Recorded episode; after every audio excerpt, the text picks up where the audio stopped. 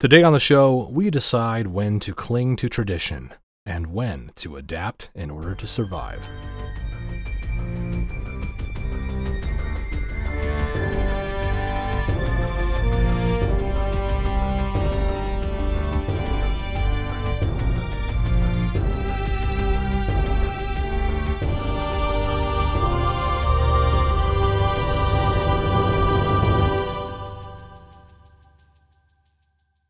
Welcome to Lore Party, the podcast that explores the stories, characters, and universes of our favorite video games. I'm Connor.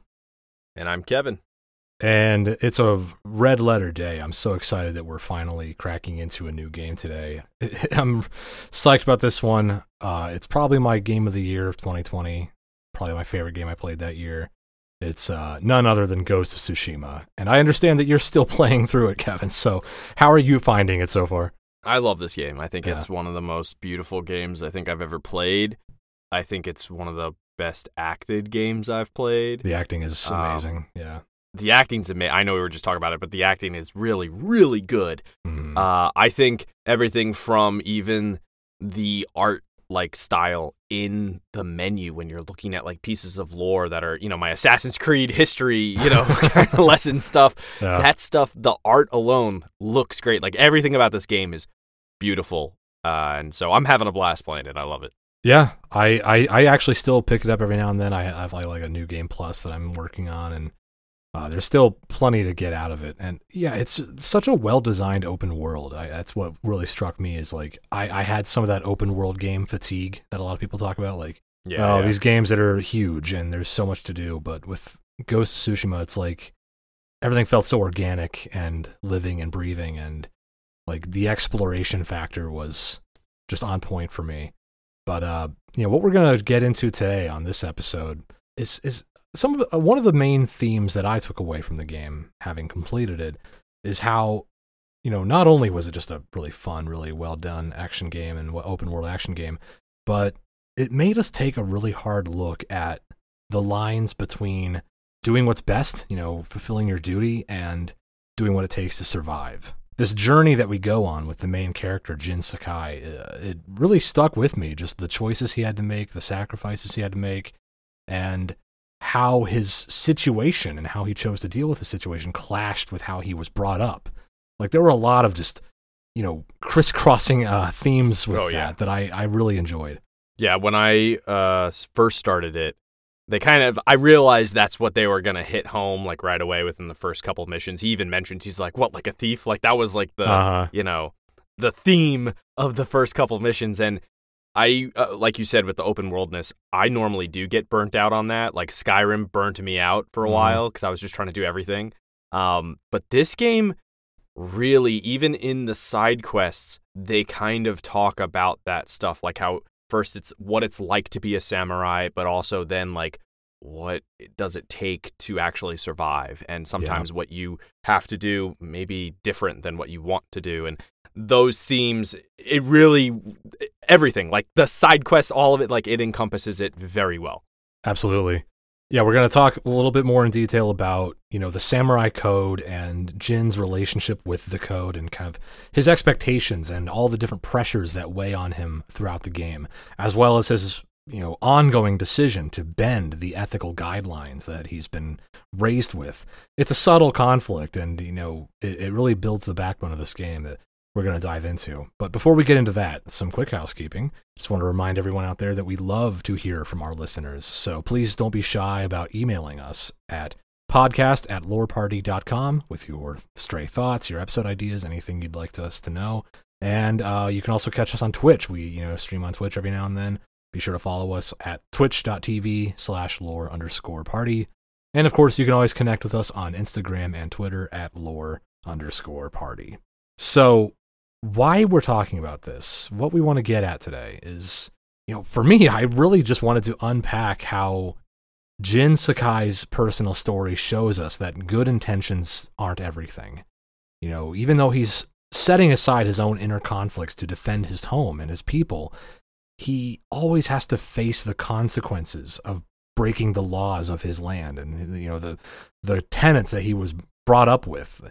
There are always consequences to those decisions, and he's he, he faces pushback from straying off the beaten path that he that was set in front of him. But he does it anyway because it's like you know what else is there other than doing what it takes to survive and protect my people. It's it's this like it's almost like a Greek tragedy in the sense of like you know Yeah. I, I have to do this, but it's going to cost me.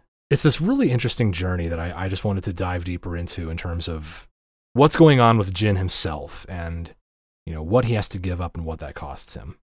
Yeah, and for me, I really want to talk about this because I think looking at war and not just, you know, tournaments and duels and that kind of stuff, I Mhm. think that also plays an effect and seeing such disaster and torture. Uh, I think it kind of makes him question a lot of things about what should be done rather than what am I allowed to do. Right. Um, And so, yeah, I, I think there's a lot of different aspects of his journey that affect how he thinks about this. Yeah. And I think because he's the one experiencing them as well, it's going to alter the conversation he has with other people who have not experienced those things and they just, you know, don't understand it or they're stuck in their ways or tradition or blah, blah, blah. Like, I think his specific circumstances and journey, uh, that's that's the biggest thing. Absolutely. Yeah, I love this uh, interplay of, you know, how we win matters. Winning isn't the only thing, but it, contrasting to that, you have this opposing side that says, you know, what value is this code if we're not around to live by it? You know, it's like, Mhm. how is it a betrayal to protect it and, you know, stay alive to fight another day? It's so yeah, we'll we'll get into all of that and more. But first, we're going to take a quick break to hear from our sponsors. So stick around, and we'll be right back. Hey, it's Kaley Cuoco for Priceline. Ready to go to your happy place for a happy price? Well, why didn't you say so? Just download the Priceline app right now and save up to 60% on hotels. So, whether it's Cousin Kevin's Kazoo concert in Kansas City, go Kevin, or Becky's Bachelorette Bash in Bermuda, you never have to miss a trip ever again. So, download the Priceline app today. Your savings are waiting. Go to your happy place for a happy price. Go to your happy price, Priceline. And we're back. Okay, we're going to start today's episode with a quick intro into who Jin Sakai really is and why he fights this battle that he fights in the game. So we're introduced to Jin, uh, you know, who is a young nobleman and a dedicated warrior. He's you know a samurai from the proud and storied Sakai clan, and he lives on the island of Tsushima, which is a medium-sized island off to the I think northwest of Japan's mainland. Are we gonna check the geography on that? I'm pretty sure it's southeast. Southeast, sorry, but uh, it's you know No, no, southwest, southwest, southwest. southwest. You're right. Tsushima is where the, the basically the entire game takes place, as the name implies. He lost his both of his parents at a relatively young age, so you know Jin was taken in by his uncle, who uh, a man named Lord Shimura, who is the Jito or the governor, basically, of the island of Tsushima. So, you know, right from right out of the gate, Jin has kind of a life path in front of him. As a samurai, there are obviously certain expectations on him, and uh, he was raised, I guess you could say, in a privileged upbringing, but that Oh, it- totally. He's a lord, like, Yeah. or he lives with the lords. Like, yeah, you know, eh, like, Right. yeah, that's a privilege. Yeah, you could argue though it's a bit of a gilded cage. You know what I mean? Where it's like it's a nice cage, but he's still stuck in kind of a a railroaded sort of way of life, I guess. Definitely. Because he was brought up by his father and his uncle after his father, by both of these men in his life to be the ideal samurai. He was really ingrained with all of these expectations, like you know, we are Clan Sakai. You know, we we do not run from the Yeah. fight and all that stuff. So he has all these duties that you know these these duties as a warrior that he takes very seriously. Yeah, we see a lot of flashbacks um, Mhm. where his uncle takes care of him, or you know, where they're going to look for a bear or something like that. And Yeah. every little baby lesson that he learns from his uncle and how it applies to being a samurai and Mm, all, all these ideals that he has to live by. And and when you go around, you know, doing side quest stuff and uh, finding like hot springs and stuff like that, he thinks about those things, and Yeah. he it, it like he's an adult now, so he's still thinking about those lessons as an adult. And so like after Jin even reaches adulthood, his home now is under attack. So the Mongol invaders show up and assault uh, Tsushima and wipe out all of the samurai defenders at Komoda Beach. Like, it, all of them are gone. Yeah. Uh, he witnesses this firsthand. He's on his horse. He gets the shit kicked out of him, uh, like really badly. Barely survives. Yeah. Yeah, barely survives. It's a really great sequence. The way they handled it, it was it was really really good. And he ends up as one of the sole survivors. You know, his uncle is captured, and so he's like, okay, I'm gonna go save my uncle. Mhm. And he does this duel style uh, fight with the Mongol leaders, and Yeah. again gets his shit right. right. And so, like, it Yeah. just keeps getting worse. Uh, the samurai way has now failed him. I, I guess you'd say way of fighting or code of honor fighting has failed him twice. Um, And he knows, you know, now the stakes, eh, they couldn't be higher. Yeah. Um, and if he doesn't oppose these Mongols by any means necessary, Mhm. there might not be anyone left to protect in general, not just the people of Tsushima, but just in general, the whole, you know, of Japan may Yeah. get um, invaded, and they're kind of like the first line of defense. Right. Yeah, he quickly realizes that it's down to me. I failure is not an option, and also he starts to realize, like you pointed out, that the normal way of com- like waging war as a samurai might not be enough. He has to go beyond that, go around it. Uh, Yep. You know, and we see like an early example of you know you mentioned the battle at Komoda Beach, which is where like most of the samurai are wiped out. That's the first major engagement between the samurai and the Mongols. Before that battle even truly begins, the Mongols demonstrate early on that they know exactly how to use samurai customs against them. Uh, a man named Lord Adachi, who is a samurai nobleman, regarded as one of the greatest swordsmen on Tsushima. He's kind of like the, the, the best fighter Shimura and, and, and Jin have at their disposal. Lord Adachi rides forward to challenge the best among the Mongols to single combat. That's kind of like how they open the battle. Like, you know, st- send me your best and I will duel them. He is, you think that's going to be, you know, a, a, a fair fight one on one, but no. Lord Adachi is unceremoniously doused in oil and then set ablaze by Khotan Khan. Just just completely like catches him off guard. He doesn't expect that at all, so he just burns to death. You know, the samurai have lost their possibly their strongest warrior and also it's a huge morale victory for the Mongols. They've just they've immolated one of the best of the samurai have to offer. It's it's fucking crazy. So like you really quickly learn early on that uh yeah, the Mongols don't fight fair, so maybe we shouldn't either, is kind of what Jin starts to realize. But that's not like an easy decision for him. He struggles with that big time. Definitely. Yeah. Um, I think the whole dishonorable kill thing, Yeah. it freaks them out. Yeah. Uh, I mean, if you if you you, you see all of them just kind of like sitting on their horses and they're like, "What the hell? Wait, Yeah. this isn't supposed to happen." Like what? You can see it on their faces. They're like, "That's that's not right, man. You can't do that." It's they're, they're just disgusted and appalled by it. So when now when we get to Jin like running around doing stuff, when he like when he gets his first dishonorable kill, Yeah. you know, he cuts that man's throat and everything. Mhm. He is just when you say the guilt, I mean it's really really bad. It hits him. Um, yeah. it hits him because the whole thing is he just keeps thinking like this is not what my uncle would want. My take on that is, bro, I don't think your uncle would want you to die. I just, you know, that's just me, but I don't Yeah. know. He hears his uncle's, you know, voice of disapproval, but you know, okay.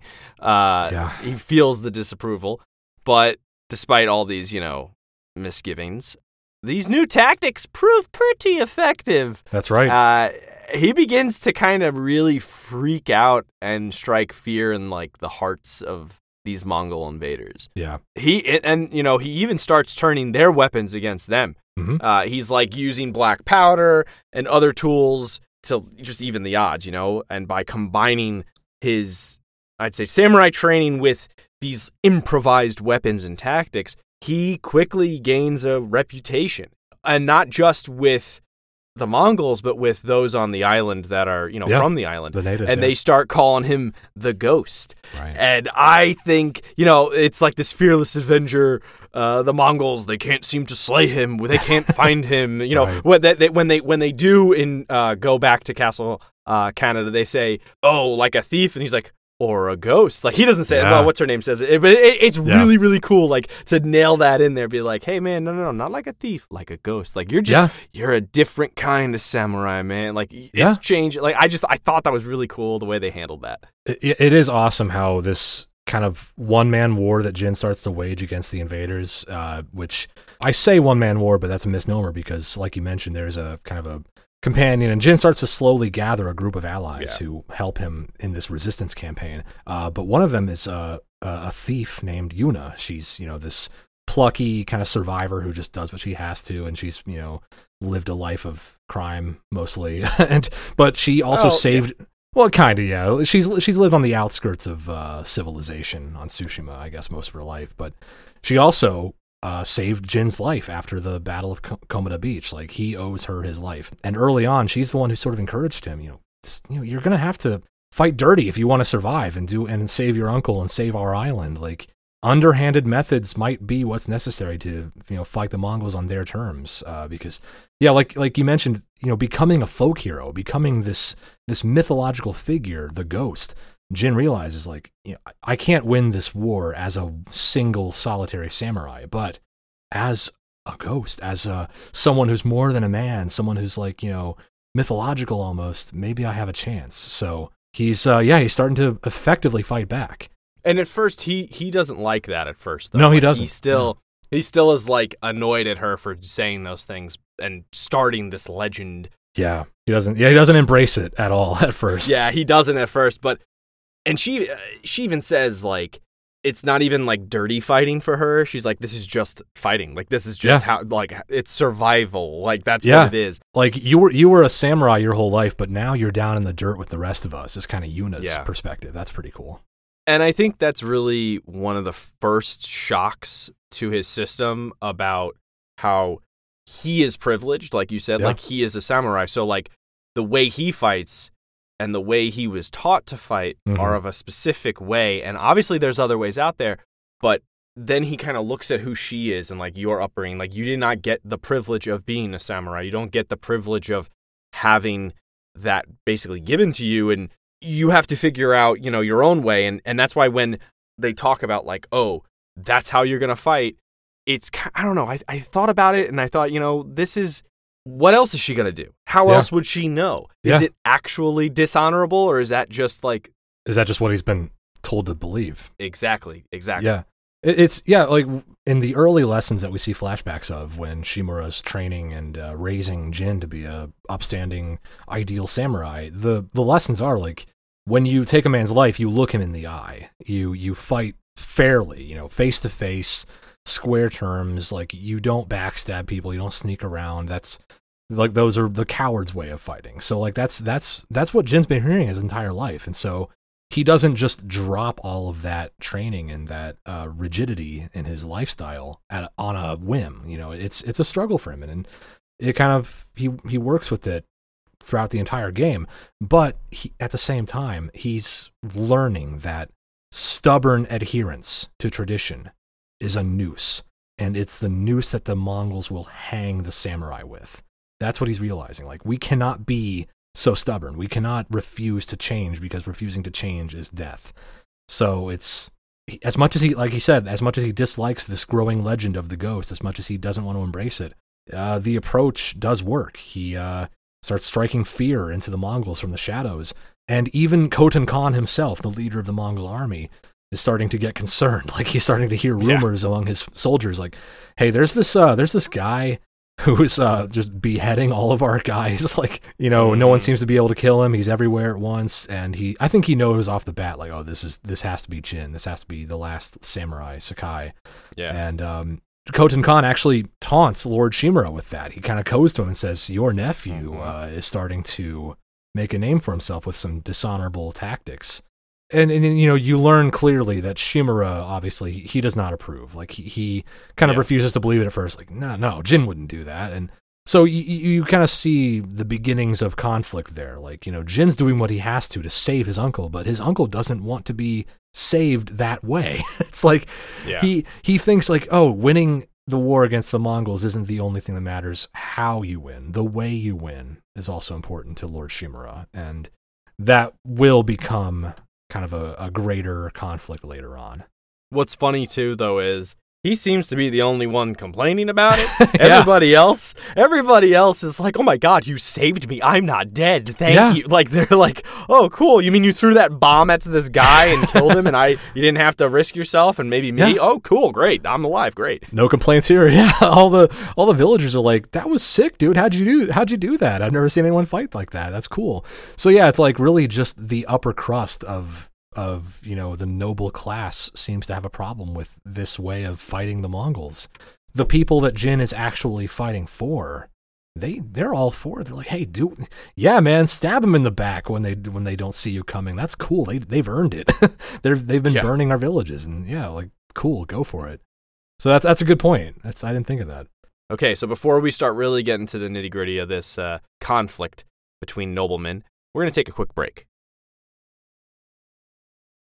When you need mealtime inspiration, it's worth shopping Kroger, where you'll find over 30,000 mouthwatering choices that excite your inner foodie. And no matter what tasty choice you make, you'll enjoy our everyday low prices, plus extra ways to save, like digital coupons worth over $600 each week. You can also save up to $1 off per gallon at the pump with fuel points. More savings and more inspiring flavors make shopping Kroger worth it every time. Kroger, fresh for everyone. Fuel restrictions apply.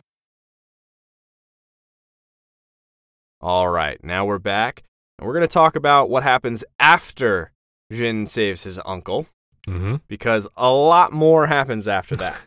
Yeah, Like a lot more.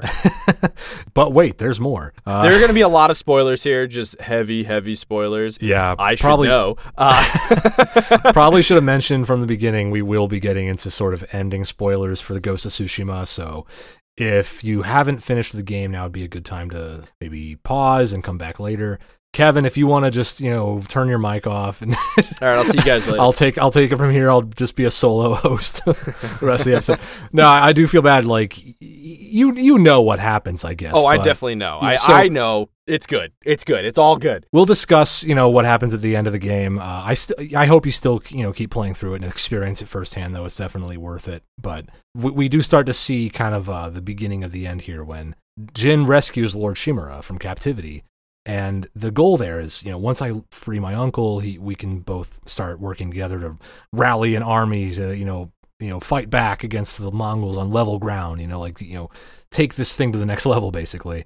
Uh, you know, around this time, Shimura plans on sending a message to the mainland of Japan, uh, asking the shogun for his, for assistance. So it's kind of like we're gonna get reinforcements. We're gonna, you know, kick the Mongols off of Tsushima, and things are gonna be great again. Like basically, we have this foreshadowing of the rule of law will slowly start returning to Tsushima, and It'll start trickling down. You mean? yeah, yeah. What? But the the that doesn't work. What? Oh. Oh no, really? Oh man. Uh, but the kicker here is that that basically means Jin is no longer acting without oversight. You know, like his uncle's back on the board. Uh, the shogun is going to start having influence again. So, rule of law will be a thing again. Yeah. That's going to come back to be a problem. Yeah, it's gonna bite him in the butt. Basically, what happens is during the battle to re- retake Castle Shimura, Jin warns his uncle of a Mongol trap. Now, obviously, he knows a lot more about their technology and their warfare and stuff because while his uncle was, you know, a prisoner, he's been doing stuff. He know he was he was taking down, you know, uh, small bases and stuff, and he he Yeah. knows what's going on. He's been doing some up close and personal studying. Exactly. He he's. Re- I mean, you want to talk about like art of war stuff? Like he's really been paying attention. Yeah. Uh, clearly, because he's been doing what they do. But Shimura orders his soldiers ahead anyway, Mhm. because he's you know we're samurai. We're gonna do this thing this way. Yeah. And then it leads to just devastating samurai losses. Uh, yet Right. again, the beach again. It's a Um, repeat of yeah, Komoda Beach yeah, pretty much. Yeah, yeah.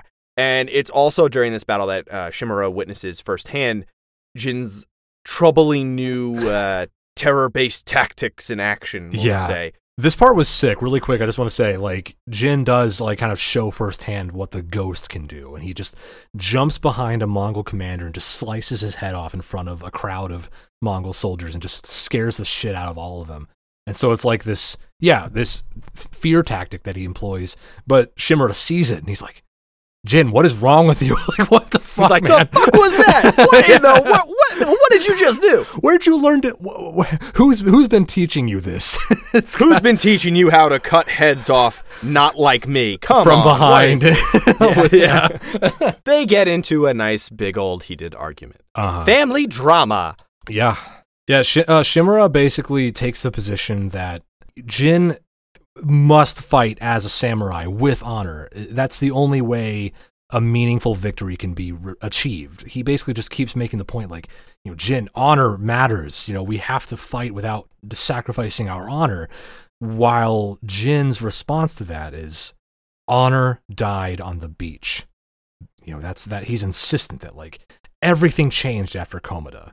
You know, it, Yeah. it, it had to change after Komoda. Like the situation demanded that it that we change. So there's just this real butting of heads that you see. This kind of like immovable object, unstoppable force. Kind of. Sh- Yeah. Shimura has centuries of tradition and history behind him, but Jin has days, maybe weeks of lived experience on behind on his side. You know, like Yeah. I've been out there, I've seen it, I know what it takes to beat these guys. So it's it's a heated, yeah, like you said, a heated debate, and uh, there's quite a lot of emotion in it too. You know, this is basically a father and son thing happening because one thing that I'll note that I didn't bring up earlier, but it's important to know, is that Shimura had been planning on adopting Jin officially after, you know, when things calm down. He, he's been saying to Jin, like, you know, when the Shogun sends his reinforcements and when we win again, when we beat the Mongols, I plan on officially adopting you. So you'll be the heir to the Jito, basically.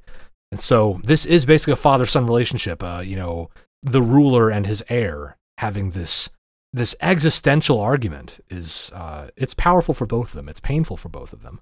Yeah, it's it's the you said the life experience thing. That's really what it is, though. Like Yeah.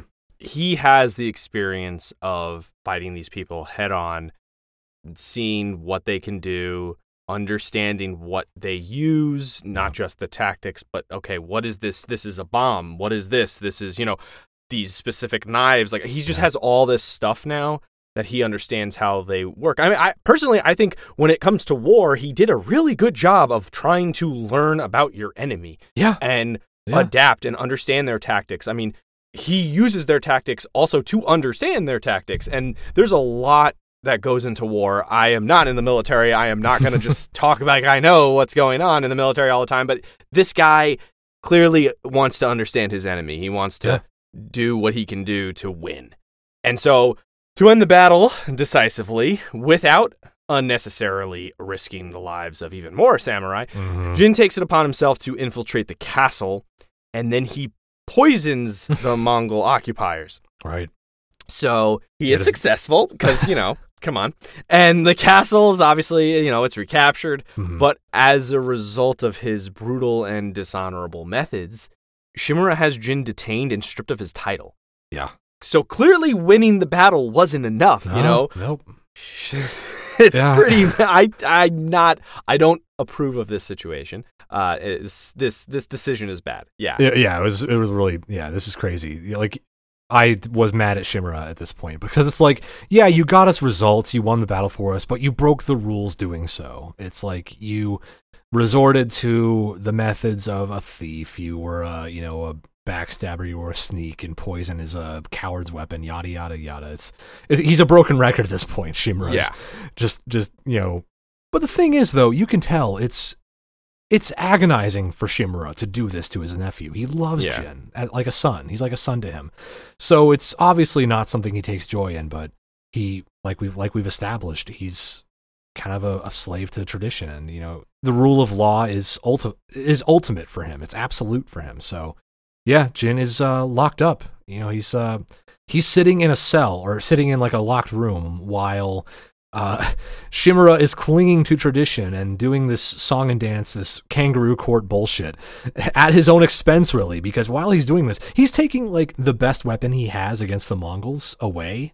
And while that's Mhm. happening, the Khotan Khan and his best soldiers are planning to preparing to invade the mainland. Like you're letting the bad guy get away with his ultimate plan because you're hung up on how your nephew won this battle for you. It's it's ridiculous, but Well, but if you look at this situation though too, like if Mhm. something happened where he couldn't get samurai, right? Like Yeah. he had to create an army of farmers and fishermen and stuff like just regular everyday people. And Peasants, they yeah. went into battle and they did those things. There's two things about this. First thing is, I don't think he would yell at them and say, You were being dishonorable because they don't know how to fight. They don't follow the code. And that is Mhm. why I think Jin is important in this aspect because he knows the codes, he knows the traditions, he knows those things, therefore, he is obligated to follow them. And I think that's Right. what's the biggest thing about this whole situation is you know these things, you're trained to do these things, you, you know, took up oaths to do these things. Like if it was just everyday Joe Schmo, yeah, I would be whatever. I would be like, yeah, that's pretty messed up, but you know what? You did it. Good job, kiddo. But you, you're supposed to be a specific way when you fight. You are not supposed to deviate. And I think that's what is Yeah. the biggest thing here. That's that's There's an expectations that are set. Yeah, that's an interesting point because it's like saying to Jin, like, you should know better. It's almost like a parent being so disappointed in their kid because, like, oh, I know you know this. You you should you know better. You you know that this is not right. So it's extreme disappointment that Shimura is feeling here, and it's crazy because, like, as much as Jin feels like he has to fight on whatever terms necessary and do whatever is called for to to protect his people. As strongly as Jin feels about that, Shimura feels just as strongly, if not even stronger, about maintaining the code is the most important thing. So that's kind of like how their relationship starts to break under the pressures of this war with the Mongols. But luckily for Jin, he manages to escape his uh, confinement and he pursues Khotun Khan into the north, like the, the farthest northern province of Tsushima, or sorry, prefecture is what they call it. And so he kind of goes into the mountains where Khotun Khan has retreated, and he it, with this kind of exodus from his uncle's, uh, uh, I guess, circle of trust, it's clear that there's no going back. You know, Jin is a renegade now. He's basically wanted by his uncle and the shogun. He's he's an outlaw, basically. Is he, He- technically a Ronin? Kind of, yeah. If like he he, he no he no longer serves you know Lord Shimura as his master, it's kind of like he's a Ronin now. So you know how we talked about earlier, Jin did not want to embrace the title and this mythology of the ghost, but now it's like he has nothing left. He's not really Jin Sakai anymore. He's not the samurai lord that he once was. He's now just Yeah. the ghost. He's Yeah. this lone warrior on his own, and uh, you know his conflict with his uncle basically has cost him his entire way of life. Oh yeah. But even with that, he resolves to continue the fight. He just, you know, he, he, he sees no other option but to keep going because for him, protecting Tsushima is worth any cost, even his own title, inheritance, whatever. Doesn't matter. But now, see, here's the thing. There's a bit of a blowback Yeah. from Jin use, uh, using poison against the Mongols Right. because just like he learned from them, they're learning from him. Yeah. The invaders, these Mongols, have now learned to use the same poison, and this time they plan to unleash it against the entire mainland of Japan. Mhm. So here we see another example of Jin's unorthodox guerrilla war having severe consequences.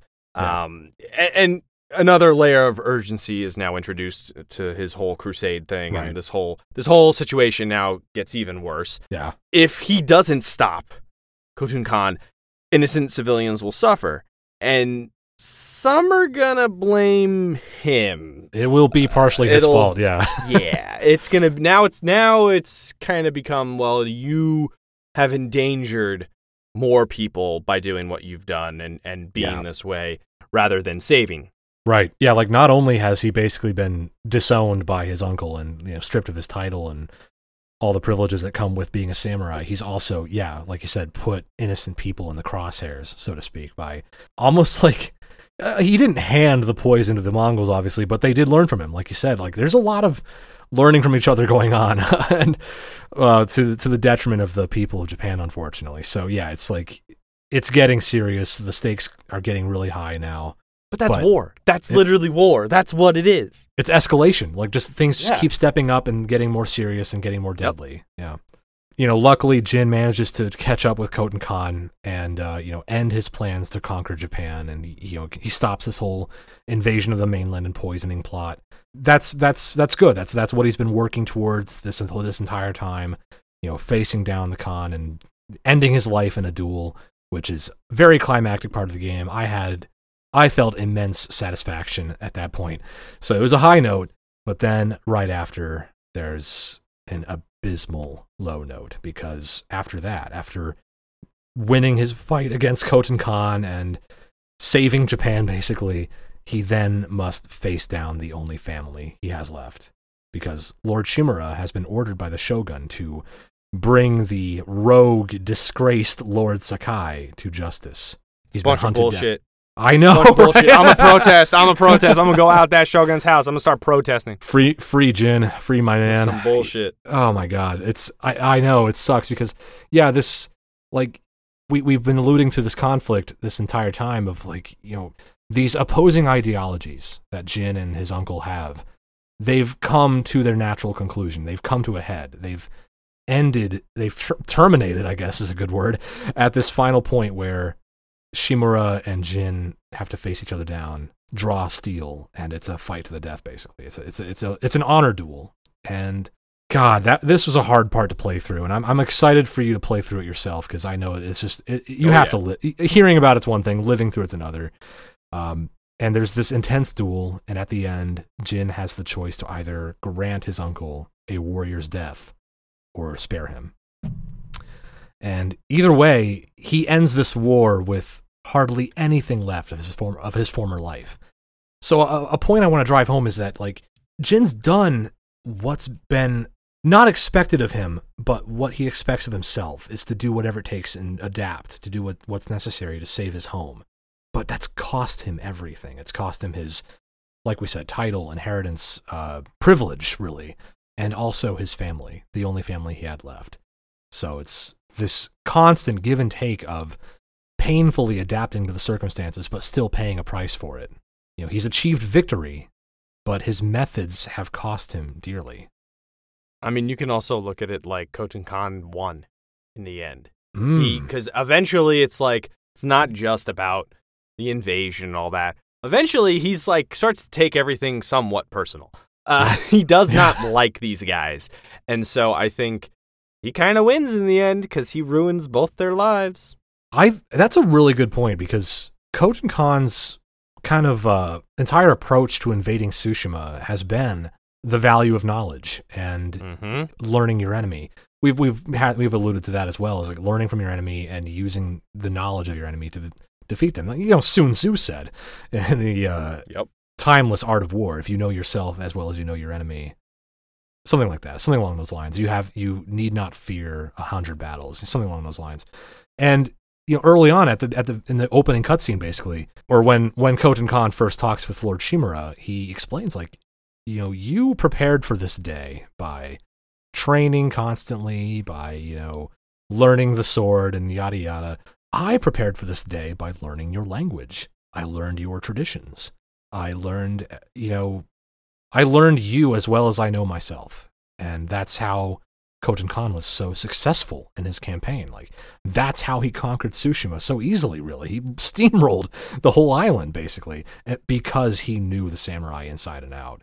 And I, I think that's a really good point you've made that by forcing Jin to adopt the Khan's tactics a little bit, you could argue Khotun sort of left his mark on Japan. Like he earned, he, he carved his place in history by, you know, impacting Jin so deeply and fracturing this relationship between Jin and his uncle. Like he he's made an impression. That's that's a victory in and of itself. Even though he died and his invasion was thwarted, he kind of won in a s in some way at least. Yeah. I, I also, the word samurai means to serve, right? Right, right. So now, what did Jin actually serve? He served the mainland, not just like the country, but he served everyone because Yeah. he actually was the reason they won. He did what he had to do to serve the whole population and save everybody. And also, The little side quests are really fun, guys. So like Yeah, I played really all are. of them before I even finished Act One. I went all out, and it was so much fun just helping people. Like that's that's one of those things where I just walked around and helped people, and everybody was so grateful, and they were so like happy that they you know found me and I found them, and it w- it really felt like I was doing good in the world, if that makes sense. So Yeah. when I think of really, it really ingrained in me. I recommend when you get this game, immerse yourself as much as possible. It really, really made me feel great to do the things I was doing to save people. Be- especially too because like you are the only one who can do that. Like there is nobody, and so it, it it was great. I had a blast just becoming, you know, a savior and and Yeah. helping people. Yeah. Like little little things too. It was like, you know, oh, go get this medicine for this person. Like it's a fetch quest. Like it's not even like anything crazy. But the way it was scripted as well, I would say, the voice acting and all that, but it, the way it was made was to ingrain in you that you are a samurai to help people. Yeah, that's a that's an amazing point. I, I feel the same way. The fact that Jin, you know, sacrificed so much to in order to fight effectively and defend his people effectively, that it, it cost him everything, and all he has left is what he began with that devotion to his people and his warrior spirit, and that's all he has left, really. But no, I would disagree with that because he has he has the people. And I don't think the the thing Oh, is sure, the yeah. people are never going to forget. They are always that's the whole point of the legend. They are always going to remember the ghost of Tsushima who saved them. You know what I mean? That's that's fair. That's fair. So yeah, he's he's lost the respect of you know fellow samurai. He's lost the respect of the other members of the ruling class, I guess. But he's gained the undying admiration and gratitude of the people he set out to defend in the first place. So like he sort like I'm gonna come back to this. I'm gonna I have a final thought on that, but I think to, to to wrap up our main themes here, I think the fact that serving the people the way they needed to be served at the time cost Jin everything, basically his his entire way of life. But like you said, being a samurai means to serve. So I guess what I'm going to argue is that Jin did not betray the samurai code. Rather, the code kind of betrayed him. I agree. It no longer served its purpose. It it, it did not. It could not adapt. Therefore, it had to die. Basically, just by the rules of the jungle. Really. So that's that's kind of where it leaves me, at least, at the end of the game. Yeah, I mean the whole point too. If you look at like nobility and Yeah. the privileged, eat the rich, you know, uh, the whole thing with to serve because a samurai doesn't necessarily serve the people; they serve a lord, and Right. the lord could be a dick. Like the That's lord right. could be an asshole, but That's you still have to do what this jerk says. And that's the thing is, I think Yeah. he is he is a samurai for the people. And I think that's what's a big thing here is Yeah. you know, at first the whole point is like he's supposed to save his uncle. Like, oh, as soon as he saves him, he doesn't even turn behind him to make sure nobody's behind him. He instantly starts like getting on the ground and says like, "Oh, I, I serve you, my lord." Like, and I'm like, bro, what the turn fucking around, man? What if somebody walks in? Like, it's it's that devotion to the noble, the noble, the nobility of the whole thing. Like, you know, the shogun and the, fuck that noise, man yeah. he serves the people and i think that's what made him different Yeah. and i don't think i don't think you know changing his ways or anything like that was really like a a screw you to the code i don't obviously that wasn't his intention hmm i think the whole point was like i'm here to serve the people. And i think Yeah. that mindset and change especially when he's walking around these towns that are destroyed seeing dead bodies seeing people get tortured seeing people dying i think the the code itself morphed within him and and became where it's like I also serve these people. Like what am I just going to let these terrible things happen to these people? No I'm going to try to save these people. And I think that is what is the huge distinction of the code evolving within him rather than staying stagnant Yeah. Yeah, to wrap up with kind of my final thoughts, I, I, I think that's really well put. I do think that Jin held on to the code so rigidly at the beginning of the game because it gave him direction. It, it was a guiding light in his life, and it was also kind of an artifact of his of his upbringing. It's what he had to hold on to after his parents died, and you know this formative relationship with Lord Shimura that you know really defined him as a person. That's why he, clings to it so so dearly at the beginning, but he also loves his people so much that he's willing to color outside the lines, so to speak, get his hands dirty and do what he has to. Because, like you said, yeah, he, I think more than serving a master, he serves the people. He's a samurai for the people. So, you know, I think this this isn't even something I thought of when I was, you know, when we were formulating this episode. But now that we're at the end of it, I do have this new thought of, you know, this commentary that this game co- sort of has, maybe intentionally, maybe not intentionally, but this commentary on hierarchies and, you know, where does a ruling class get you if it doesn't help you in your time of need you know you have this there there is this very rigid hierarchy in in the society that Ghost of Tsushima portrays you know this very strict you you you obey your masters like you like you mentioned Kevin like no matter how immoral the master might be as a samurai you still have to do what they say and so I think Ghost of Tsushima sort of pokes holes in like you know this this hierarchy doesn't doesn't serve its purpose anymore. And Khotun Khan comes along and shows, hey, if if I'm able to just show up and topple this structure, maybe it didn't need to be there in the first place. It's kind of like the nature testing, you know, your survival instincts and whether you are fit to survive or not. And Shimura and the system he represented was not fit to survive this trial, but Jin was. He was up to the challenge of adapting and meeting the challenge. And like we've demonstrated thoroughly now, it's you know it cost him, but it it had to be done. And he had the type of personality, the type of temperament to bear the brunt of those sacrifices to do what needed to be done for his people.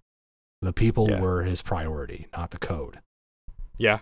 And also too, if you look at the actual history, you know, real world history of Japan, like the invasions, the amount of invasions, I think this was like the fourth major invasion. It happened a lot, yeah. Well, well, I, so here's the thing, like Japan there were invasions attempts within like a couple hundred years, right? So there was one in like I think 10 22 or 10 15 something like that. Like the, like Mhm. the first 1000, you know, uh BCE or not BCE, sorry, AD uh, Mhm. or AC, whatever, whatever you want to call it now. Um, but and then there was one in the 1200s, which was this one. There's one in the 1400s. So like there there have been a couple. It's really like far and few as mu- many. Like there's not there's not as much as like you know Europeans fighting like Right. crazy. So the biggest thing too is the majority of the time when it comes to wars and conflicts has been either amongst themselves or hmm. so like like the technology aspect too that's the thing they've never seen some of this technology so they are not prepared and i think that's the biggest thing when you're when you're isolated for some amount of time or you don't you know see a specific enemy ever and and now you do and you get your shit rocked you should adapt. And i think that was the biggest problem here was the unwillingness to adapt Yeah. to to survive. And i think almost dying and then surviving kind of changes you and you're like okay well oh, i can't do that again. I'll fucking die. I almost did. Yeah. i'm gonna go i'm gonna do what can i do not so that doesn't happen you know? I better learn Um, from this. exactly. You know like a child learning from your mistakes. Um i think that that's the biggest thing here is he was able to adapt to survive. He saw terrible things and was like i'm not going to let that happen. I'm going to do whatever it takes to not let that happen. He saw the appreciation he felt the appreciation. He you know really really did what he could to save people and I, and and save his uncle and i think his uncle showed appreciation but then when his uncle did the same thing and didn't learn from his mistake and he saw Yeah. that and he did something differently i think being in that conversation of like you don't fucking get it man. You don't know what i've seen. You don't know what i've done. You don't understand what is we are up against here this is Yeah. not like you know we're up against another group of samurai. Like that's not what this is. Yeah. and i think the unwillingness to accept that and to accept you know what a young person is saying basically. Like you're not fucking listening. Quit being a boomer. I'm just going to say it. Like quit qu- listen man. You're not you're Yeah. not getting it. And i think that was a big thing for him with that argument. Um also like i said there are these expectations set upon him Yeah. all these things he has to follow and i get that setting proper expectations i trust me i get that but this guy you know, the expectation is we're not going to die. Like this guy gets that, you know. So Right. it's it's there's a there's that dynamic of experience i think and, and granted yeah his uncle might have a lot of experience in different things but he doesn't have the experience of fighting these guys as much as this dude does and i think that's a, a big downfall for what they could have ended earlier is you know him being locked up. I, I the code i definitely want to say the code failed him. I it Yeah. really did. Yeah. but but i think the code failed him outside because he still follows that code but he adapted that code. He didn't sit there and say like i have to follow this strictly. I can only eat you know red food. Like so, like you know what i mean? It wasn't like Mhm. a rule like that. It was he was like i have to survive. And i think that that's the biggest problem is i don't think the code necessary i mean this the code literally tells you to kill yourself you know what i mean? Like uh, it's not really made for survival. Yeah. It's and war i would say war i don't necessarily think it's really made to be followed in times of war i think that's Yeah. the code itself is its own downfall Right. I, I think that's a good I think that's a good point. Like you could also say that Jin didn't strictly drop the code. He didn't completely abandon it. He still guides his he, he still bases his life on it. Like, you know, the code has other tenets, like, you know, just being honest and straightforward and you know, being polite to people and uh and and centering the needs of the people, basically. So it's almost like he didn't abandon the code. He just kind of uh, updated his perspective on it. I guess you could say he like he just started to see it differently, and you know he saw it the way that he needed to see it in order to continue the fight. Well, that about wraps it up. We hope you enjoyed this episode, and if you did, please take a second to rate and review us on Apple Podcasts. It really helps us grow the show. And be sure to connect with us on Twitch, Instagram, and Twitter at lore underscore party. Thanks for listening. We'll catch you next time.